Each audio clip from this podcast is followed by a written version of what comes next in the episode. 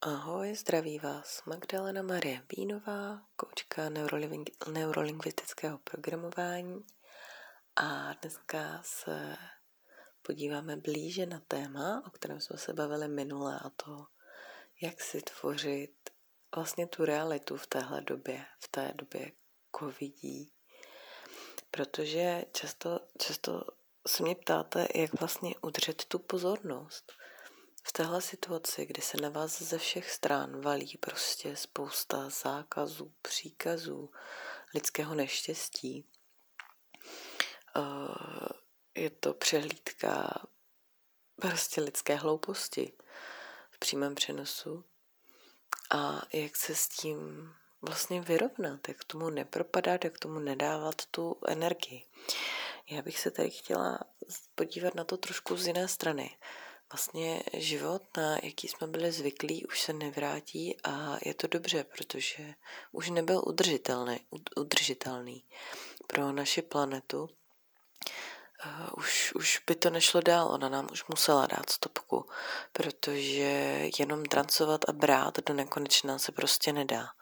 A lidi jsou odpojení, mají prostě tele, chodí do práce, telefony, televize, žádný život. Ve skutečnosti vlastně to, co nás tahle situace nutí, je vzít si zpátky svůj život a to, že to není příjemný a že vlastně nás ta situace nutí něco změnit, je vlastně ten přerod, ten přerod k sobě.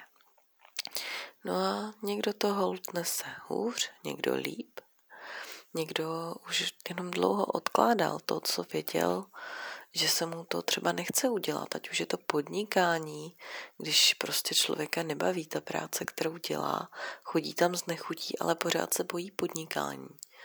Jo, ví, co ho baví, ví, co miluje, ale bojí si říct svoji cenu. A teďka ho prostě třeba v práci, že ho nutí nutí ho za jeho hranice a on je před tím rozhodnutím. Buď už se postavit do té svojí síly a dělat to, co chce vlastně, anebo dál a dál skloňovat svá záda.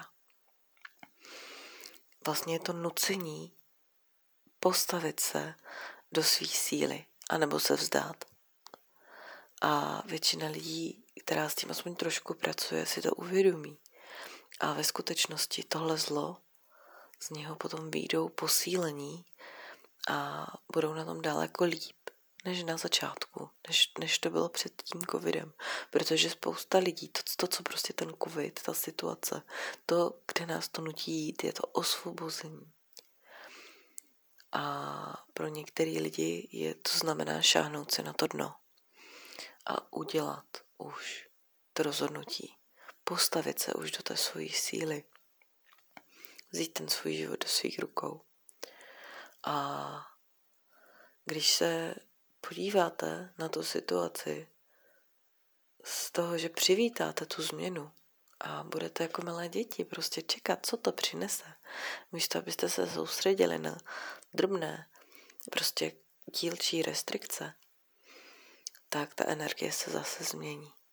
Ta energie se změní. Prostě když přestaneme hrát toho rozstrachu, ale začneme se dívat z druhé strany a vybereme si náš vědomý pohled a budeme si na té situaci hledat to dobré. A budeme věnovat pozornost tomu dobrému, hádejte, co se tvoří. A nebo se na to můžeme dívat prostě s tím zvednutým prstem, prostě tohle je strašný. A hádejte, co si pak tvoříme. A nejde před vším zavírat oči jsou prostě věci, které se dějí. Smrt do našeho života patří a jasně, nejde si, asi, asi se nedá dívat vždycky na smrt dobře. Vždycky to je určitá ztráta. Ale smrt patří k životu a umřeme všichni. To je jediná jistota, kterou máme. To, co můžeme udělat, je žít náš život až do smrti, co nejlépe co nejkvalitněji a co nejradostněji. Aby v okamžiku, když ta smrt přijde, ať už dnes, zítra, nebo za 15 let, nebo za 50 let, to je jedno. Ale aby jsme si dokázali říct, jo, Byl to fajn život. Takhle jsem ho chtěla prožít. Vlastně, co je strach ze smrti? Že jsem něco nestihla? Když já vím, že každý den žiju, jak nejlíp dokážu, pak můžu umřít. Kdykoliv s čistým svědomím.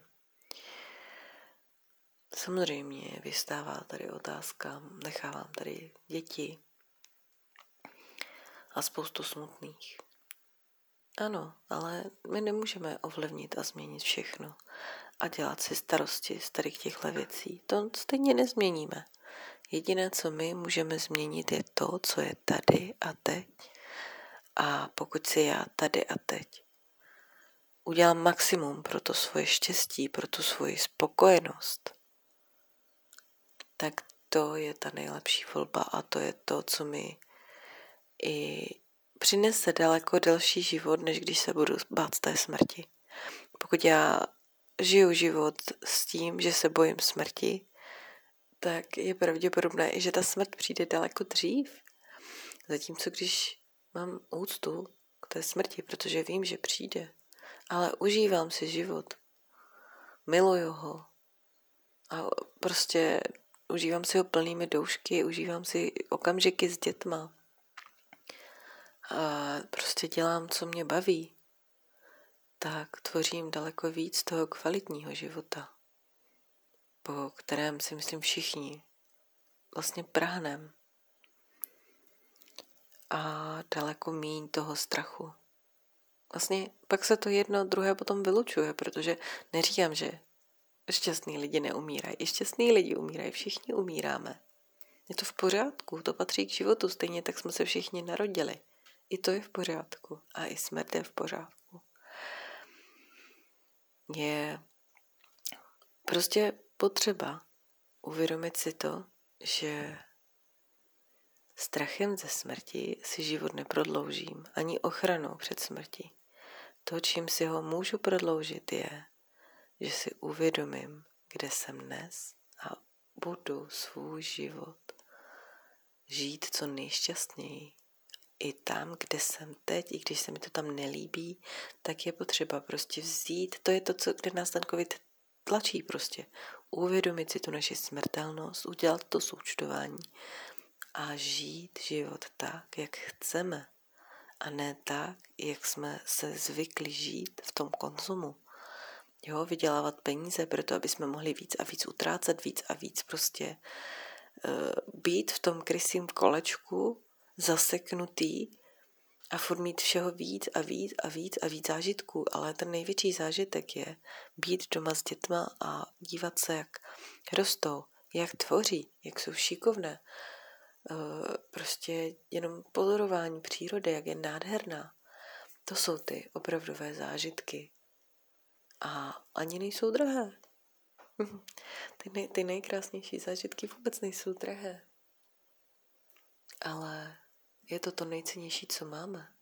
Užívat si ty chvíle, čerpat prostě z těch nejobyčejnějších, ale nejzázračnějších věcí života. A ty nám nikdo nevzal. A i když jsme o některé blízké přišli, tak pořád máme volbu. Žít v tom neštěstí, co se nám stalo, anebo znova zvednout oči a žít dál.